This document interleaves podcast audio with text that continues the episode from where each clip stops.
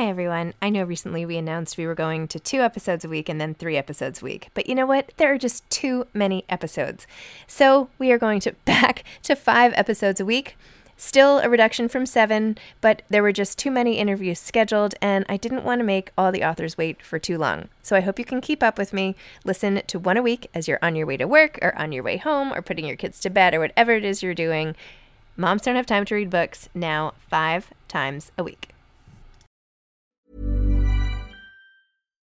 Why don't more infant formula companies use organic, grass fed whole milk instead of skim? Why don't more infant formula companies use the latest breast milk science?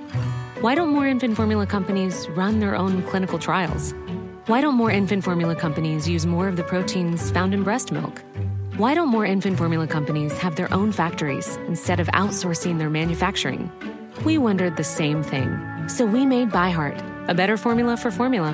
Learn more at byheart.com. I'm Sandra, and I'm just the professional your small business was looking for. But you didn't hire me because you didn't use LinkedIn jobs. LinkedIn has professionals you can't find anywhere else, including those who aren't actively looking for a new job but might be open to the perfect role, like me. In a given month, over 70% of LinkedIn users don't visit other leading job sites. So if you're not looking on LinkedIn, you'll miss out on great candidates like Sandra. Start hiring professionals like a professional. Post your free job on linkedin.com/people today. Hey there, it's Michele Norris. I'm host of a podcast called Your Mama's Kitchen. When I travel, I'm usually looking for a way to find a taste of home when I'm not at home. And one of the things I love to do when I am at home is entertain. And Airbnb allows me to do that. When I was in California recently, I rented a house that had a great kitchen. And when we were sitting around the table, we we're all thinking, we're in someone else's house. Someone could be in all of our homes as well. If you have a home, but you're not always at home, you have an Airbnb. Your home might be worth more than you think. Find out how much at airbnb.com/slash host.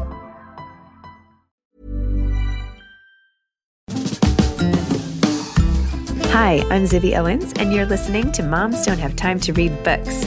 This 30 minute podcast features a new author interviewed by me every single day, 365 days a year, for about 30 minutes. I am also the publisher for Zibby Books, which publishes 12 books a year in fiction and memoir. Our books are already out now. You can check it out on zibbybooks.com.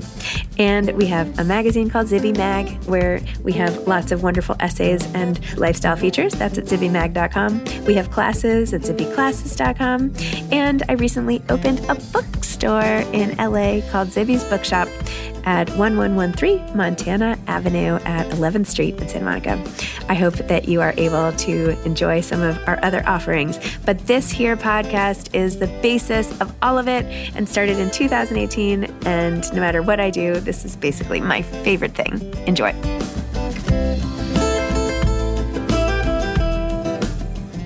Today's weekend re release is with Dave Eggers. We're nearing the end of our weekend re release series, but how can you miss hearing about Dave Eggers from Dave Eggers? So cool. I hope you enjoy our chat together. Dave Eggers is the award winning and best selling author of many books, including The Circle, The Monk of Mocha, Her Right Foot, Lifters, and the heartbreaking work of Staggering Genius. He is founder of McSweeney's, an independent publishing company based in San Francisco that produces books, a humor website, and a journal of new writing, McSweeney's Quarterly Concern. Eggers is also the co founder of 826 Valencia, a youth writing center which has inspired dozens of other centers worldwide. Today, we'll be talking about his new children's book, We Became Jaguars, which is amazing. So, enjoy my conversation with this literary legend. Welcome, Dave. Thank you so much for coming on Moms Don't Have Time to Read Books. Good to be here. I'm thrilled to talk to you about so much of the amazing work that you do to support other writers, younger writers, and just the amazing philanthropy that you're involved in. But also, We Became Jaguars, your latest children's book, which is just amazing and also a perfect gift for Mother's Day with this whole grandmother, you know, kneeling on the floor playing games with her grandchild. So so maybe we could just talk about this book first and how this book came to be. Well, you know, I don't know even know if I have an origin story for this one. This one just sort of came out of the blue, which sometimes happens with picture books in particular. Sometimes it just starts with a phrase, which, like in this case, it was the title. And I just wrote it down. I always start by writing things down on just sheets of copy paper, usually that I keep all over the house and by the bed. And, and I just wrote down, We became Jaguars, and woke up with that next to me by the bed with those words. And I, and then I went from there. What would it be like if, you know, a little boy and his grandmother pretended or actually became Jaguars? And I think, you know, I didn't have grandparents who were, you know, spry or with us uh, too long when I was a kid, but I do know that, you know, my kids have the benefit of of of having very active and engaged and incredible grandparents. And and you know the adventures that they go on with them are completely apart from you know what we all the rest of us do as a family. And i think that there's something really sacred and sometimes very mysterious even about those adventures with grandparents. And so this sort of takes that as its starting point. I love that. That's that's awesome.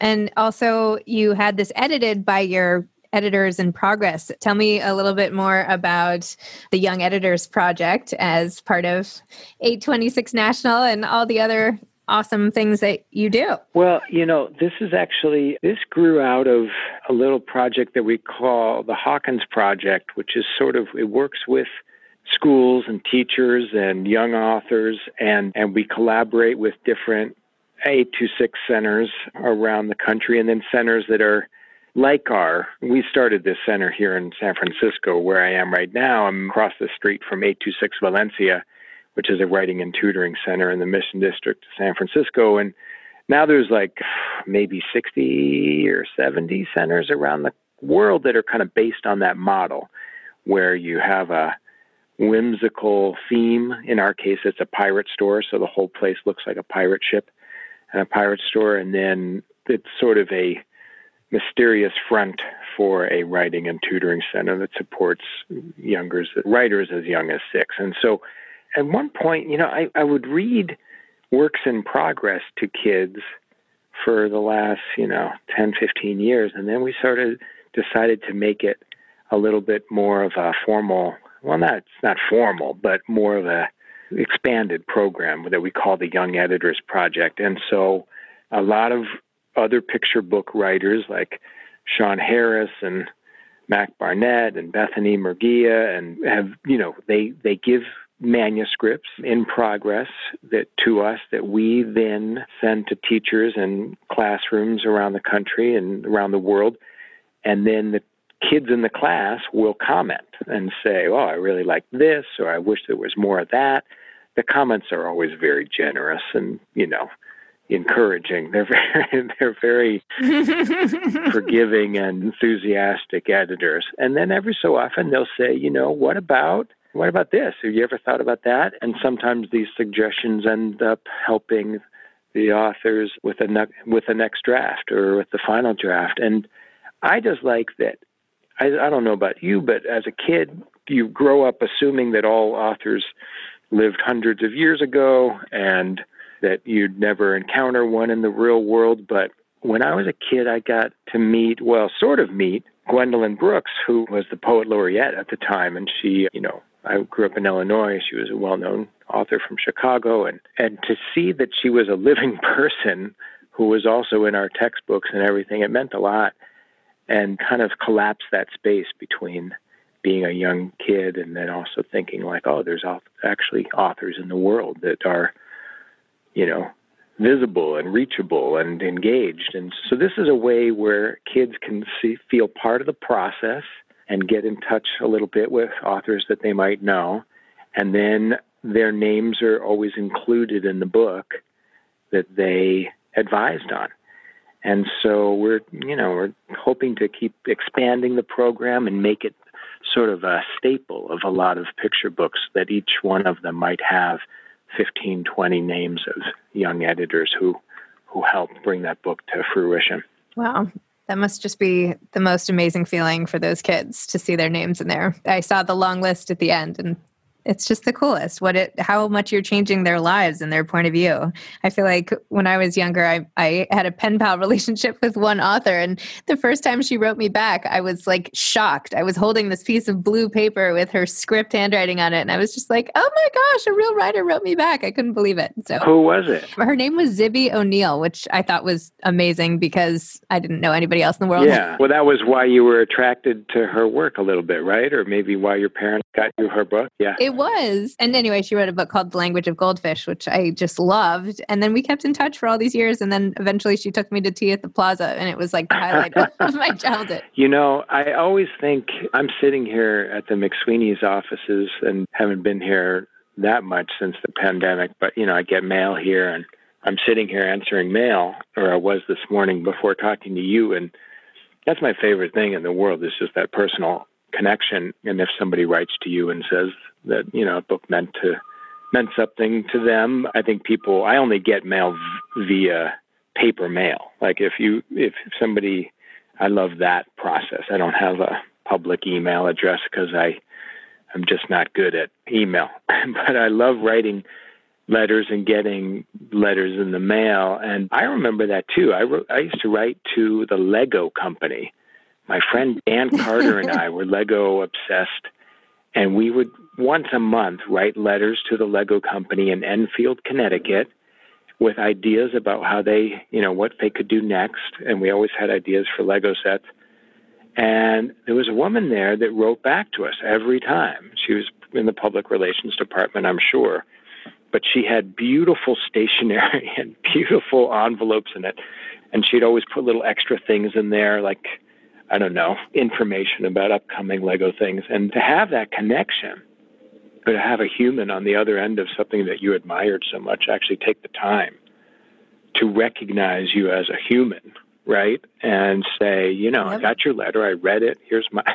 It just was, I kept all of them. I still have them all. I think there's like 12 letters that we got, and I have them in a scrapbook, and it meant the world. And so I think having that sort of lifeline or having that connection. I think it means a lot to the authors too to have somebody on the other end of what you do because unlike a musician that's you know playing a concert or where you're hearing from people immediately very often writing is kind of solitary and you're not there the moment that somebody listens to you know read your work you're not sitting over their shoulder and you get the benefit of them you know responding in real time, and so that those letters mean a lot. And sometimes we authors are just as eager for that connection as are the readers. So I'm glad that you reached out to your fellow Zibby. and I always tell everybody to to write letters because you won't always get an answer. Sometimes somebody's in a stage of life where they can't answer and I've been there years ago where I just fell behind with mail and I couldn't get back to people, but but chances are that person will write you back and that connection is complete. And that's what keeps us going in some cases. I think you should take those 12 Lego letters and make those into a, another children's book. Yeah, I wish uh, they're in deep storage now. I don't. I I wonder what they said. A little bit of it was like a little formal, like, "Well, we can't accept your ideas, Dave and Dan, because we have our own Lego creators, but and then we would turn around and send them another idea the next month. You know, like we would not get the message. but you know, it, uh, so I don't know if they would be. They don't necessarily they have a compelling narrative so much, but they personalize to us. And she eventually would say, "Good to hear from you again, Dan and Dave." As I said before, but you know, she was very kind. I wish I could remember her name off the top of my head, but I do still have them somewhere. All right. I will I will let you just keep coming up with your own book ideas then. Yeah. I'll just leave that. well, you're welcome. I'll keep send I'll keep listening and take that into consideration, Zibby. Thank you very much.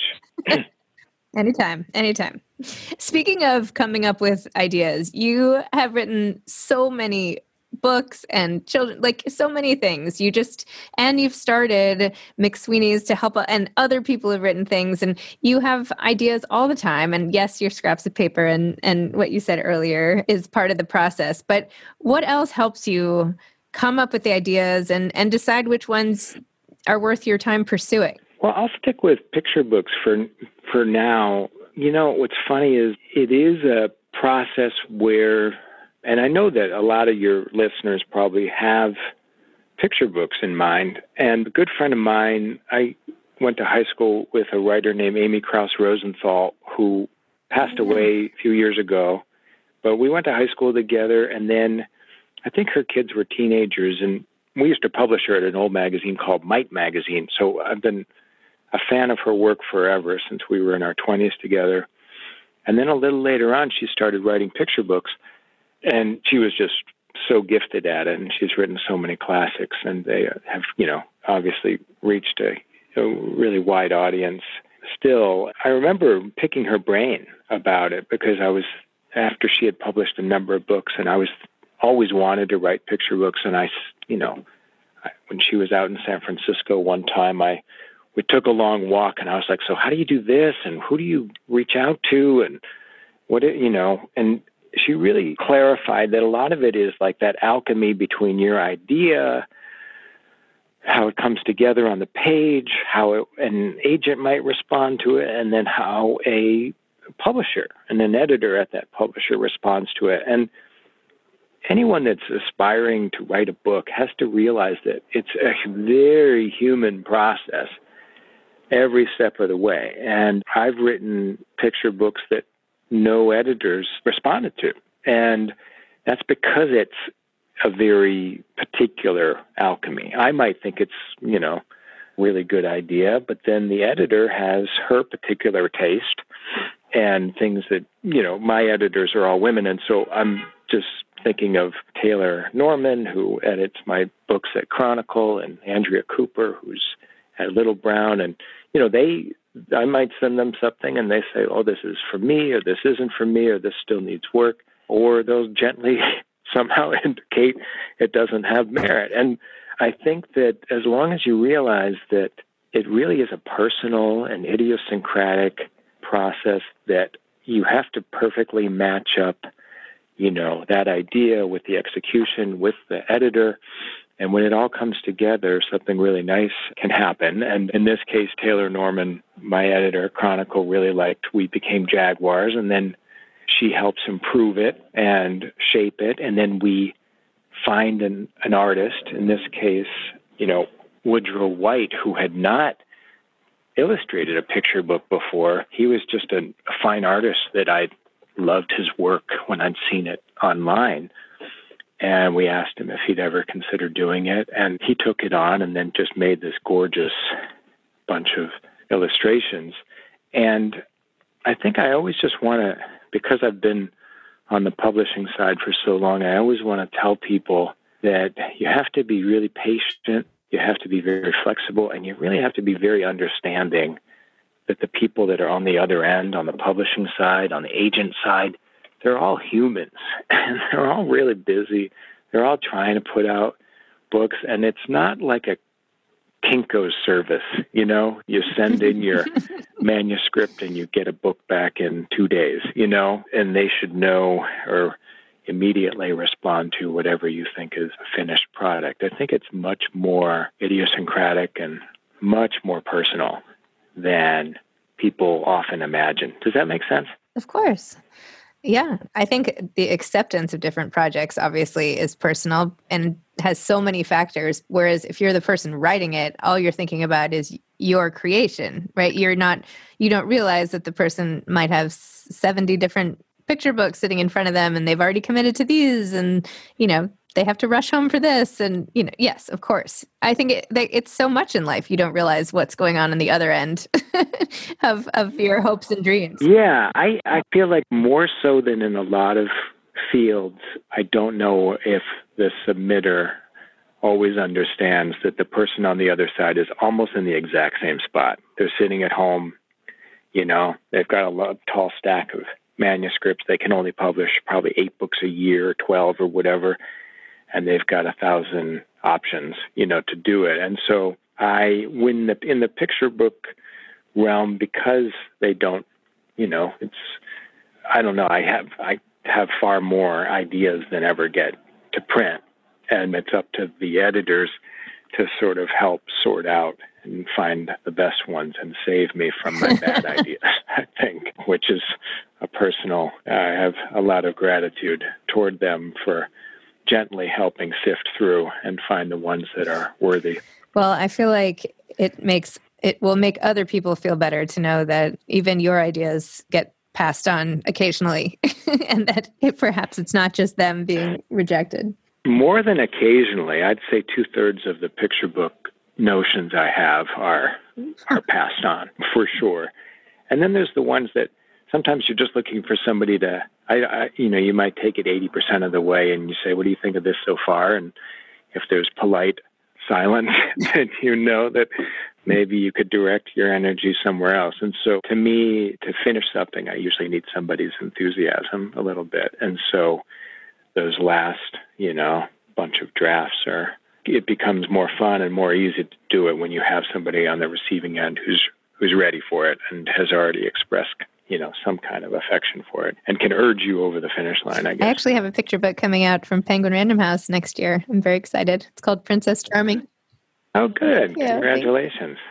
Isn't it a fun process especially when the illustrator starts sending you art yes, back, it's the coolest. You can only compare it to sort of Christmas morning or your birthday or whatever holiday is meaningful to you because it's just when you open that email and you see, you know, some new creation based on your words. It's just indescribable, don't you think? Yeah. Have they already started illustrating yours? They have, and I got like two of the character drawings, and I was so excited. I printed them out, and I gave copies to. I have four kids, so I like printed them out, one for each kid, and everybody was running around holding the copies. Ah, that's so great. Really How old are your kids? Six, seven, and then I have twins that are almost fourteen. They're they're thirteen. Wow. Yeah.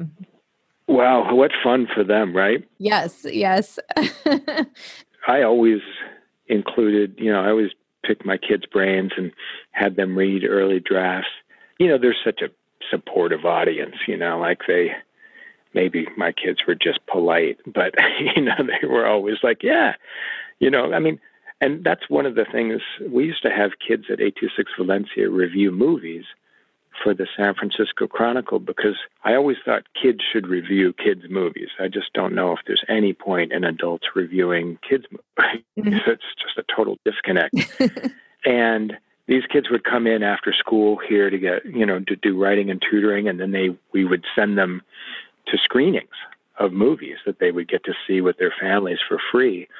And there were, and then the Chronicle would run five, six of these reviews together and they were all uniformly glowing, you know, because they'd seen the movie for free with their family. They get to see it before other people, and and generally speaking, kids are just so full of wonder and awe and enthusiasm for everything that they are sort of in a way the best audience because they're like whatever movie that we think isn't the best kids movie ever, they think is the best movie that was ever made, mm-hmm. which is always the last movie they saw was pretty much the best movie ever made. And so I think there's something about their unbridled and unsullied enthusiasm that I think authors should avail themselves of. And if you're not sure about something, showing it to kids, I think will give you that shot in the arm. I don't know if you find that to be the same thing with yours. I think focus groups are always a good idea. yeah, yeah. Especially focus groups at home where they count on you for food and shelter. So there's yes. like an exchange there that they know that if they don't support mom's book, maybe they don't eat. Yeah. I should really tie That's it. just a joke. Tie it to the allocation of of Robux, which is sort of you know sweeping the family at the moment. Robux? What are Robux? Oh my gosh! So Roblox is this online video game thing where in the it, it's almost like a it has a ton of games under the banner of roblox and you can pick which ones you want and you have your own person who's your character and it's essentially like virtual reality of sorts. Like you're walking through and you've got to and you can see your friends who are also so if my two kids are on two ipads they meet up in the game with their little personas. Oh, right. Okay. Yeah, yeah actually, this is sounding familiar. The company actually just went public last week, and I was like looking at the newspaper, and there was this full page ad about like congratulations on Roblox going public, and I was like, "You're kidding! Like my whole life yeah. is Roblox." So anyway, but yeah, this is why my kids don't read enough, clearly. But anyway. Well, it's a weird time. I think, I hope when the pandemic's over, we can sort of get back to a little bit more of a balance where they don't, they're not required to be on screens as much as they are right now. Yeah, that would be nice. But it's the way, it's the only way,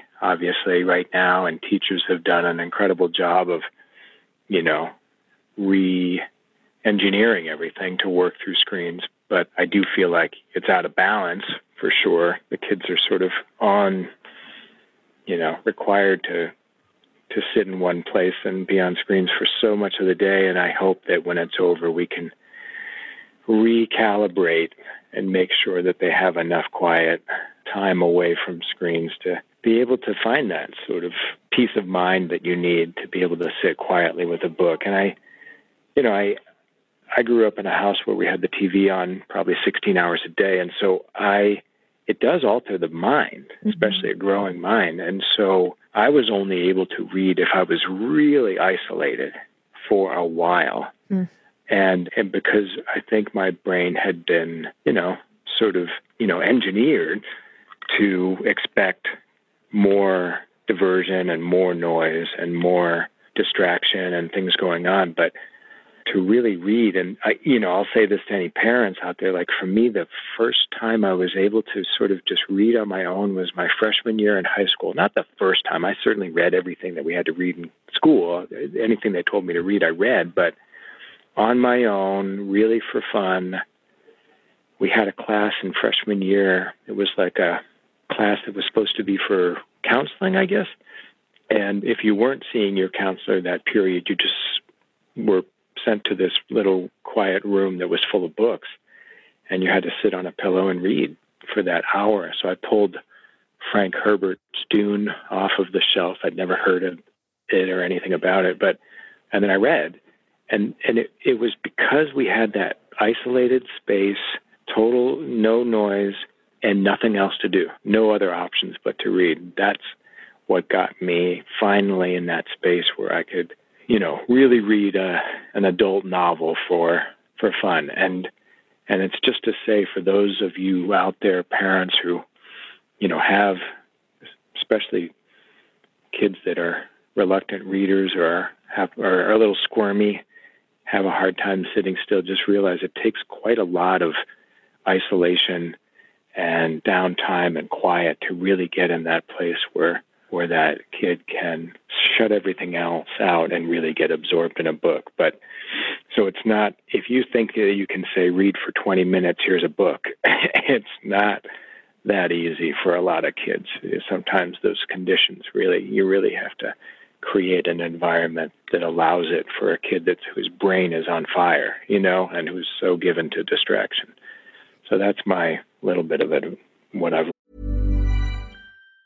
Mom deserves the best, and there's no better place to shop for Mother's Day than Whole Foods Market. They're your destination for unbeatable savings, from premium gifts to show-stopping flowers and irresistible desserts. Start by saving 33% with Prime on all body care and candles. Then get a 15-stem bunch of tulips for just $9.99 each with Prime. Round out Mom's menu with festive rosé, irresistible berry chantilly cake, and more special treats. Come celebrate Mother's Day at Whole Foods Market.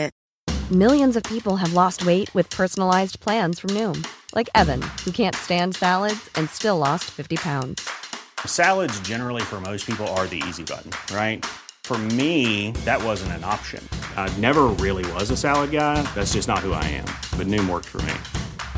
Get your personalized plan today at Noom.com. Real Noom user compensated to provide their story. In four weeks, the typical Noom user can expect to lose one to two pounds per week. Individual results may vary. Hiring for your small business? If you're not looking for professionals on LinkedIn, you're looking in the wrong place. That's like looking for your car keys in a fish tank.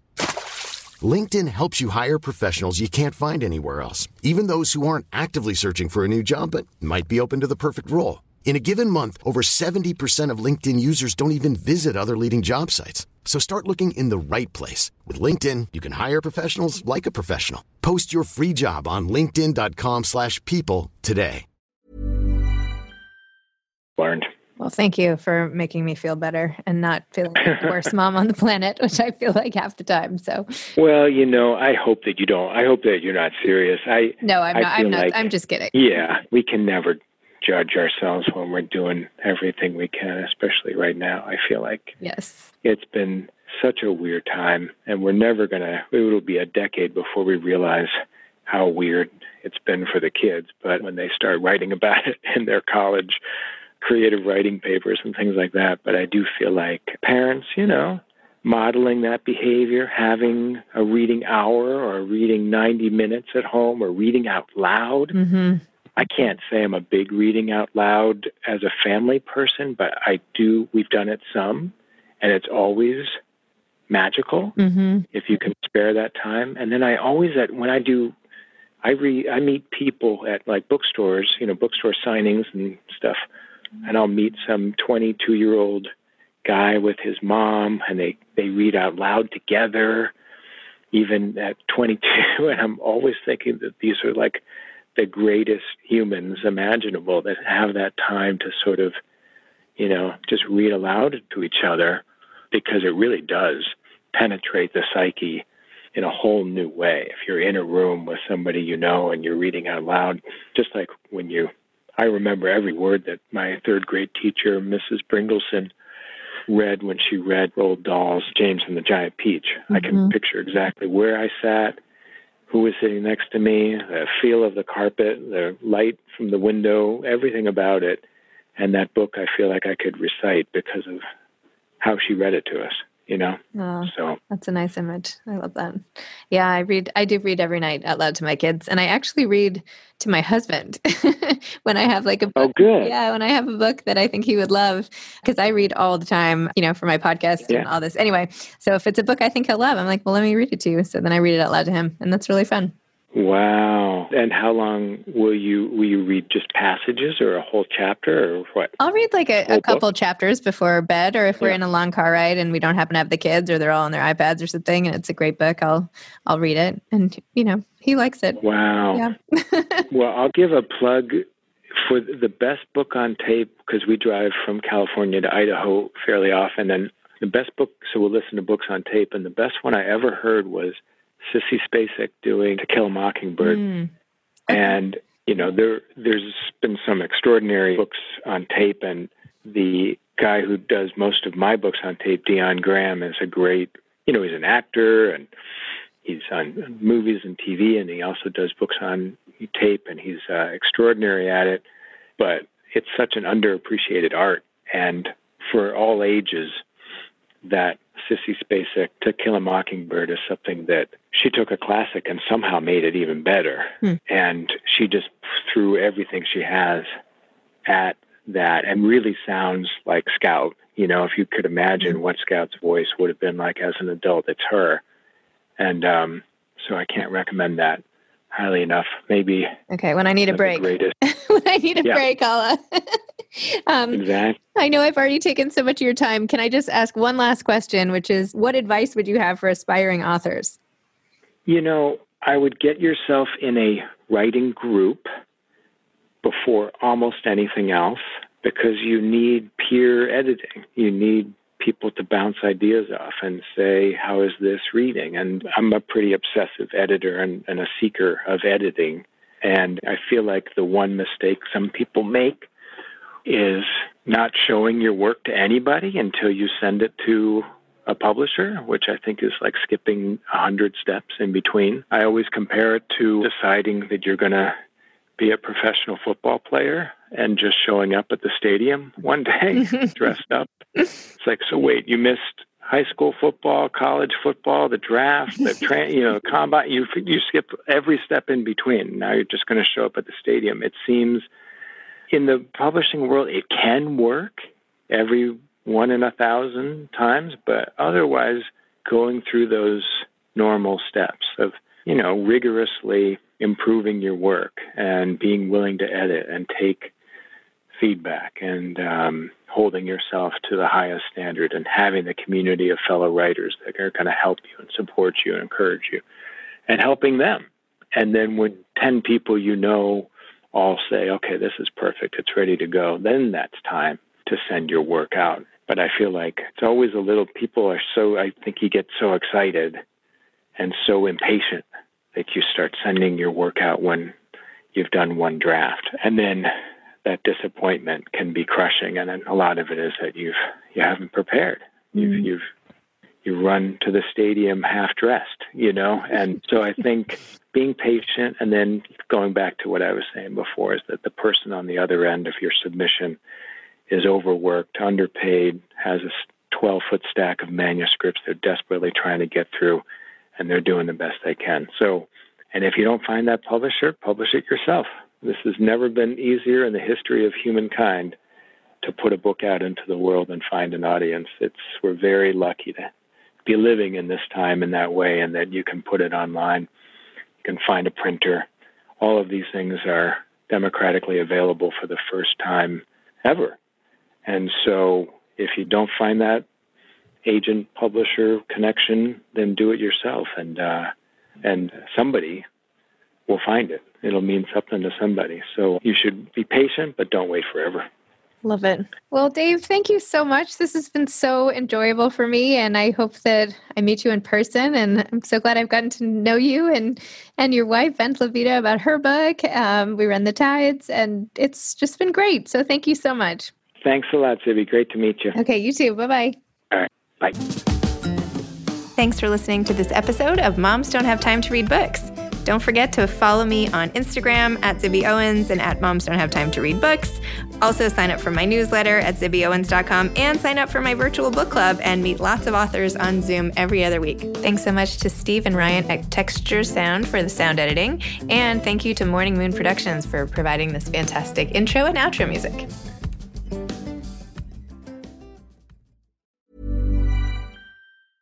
Mom deserves the best, and there's no better place to shop for Mother's Day than Whole Foods Market. They're your destination for unbeatable savings, from premium gifts to show-stopping flowers and irresistible desserts. Start by saving 33% with Prime on all body care and candles. Then get a 15-stem bunch of tulips for just $9.99 each with Prime. Round out Mom's menu with festive rosé, irresistible berry chantilly cake, and more special treats. Come celebrate Mother's Day at Whole Foods Market. Why don't more infant formula companies use organic, grass fed whole milk instead of skim? Why don't more infant formula companies use the latest breast milk science? Why don't more infant formula companies run their own clinical trials? Why don't more infant formula companies use more of the proteins found in breast milk? Why don't more infant formula companies have their own factories instead of outsourcing their manufacturing? We wondered the same thing. So we made ByHeart, a better formula for formula. Learn more at byheart.com. Planning for your next trip? Elevate your travel style with Quince. Quince has all the jet setting essentials you'll want for your next getaway, like European linen, premium luggage options, buttery soft Italian leather bags, and so much more. And is all priced at 50 to 80% less than similar brands. Plus, Quince only works with factories that use safe and ethical manufacturing practices. Pack your bags with high-quality essentials you'll be wearing for vacations to come with Quince. Go to quince.com slash pack for free shipping and 365-day returns.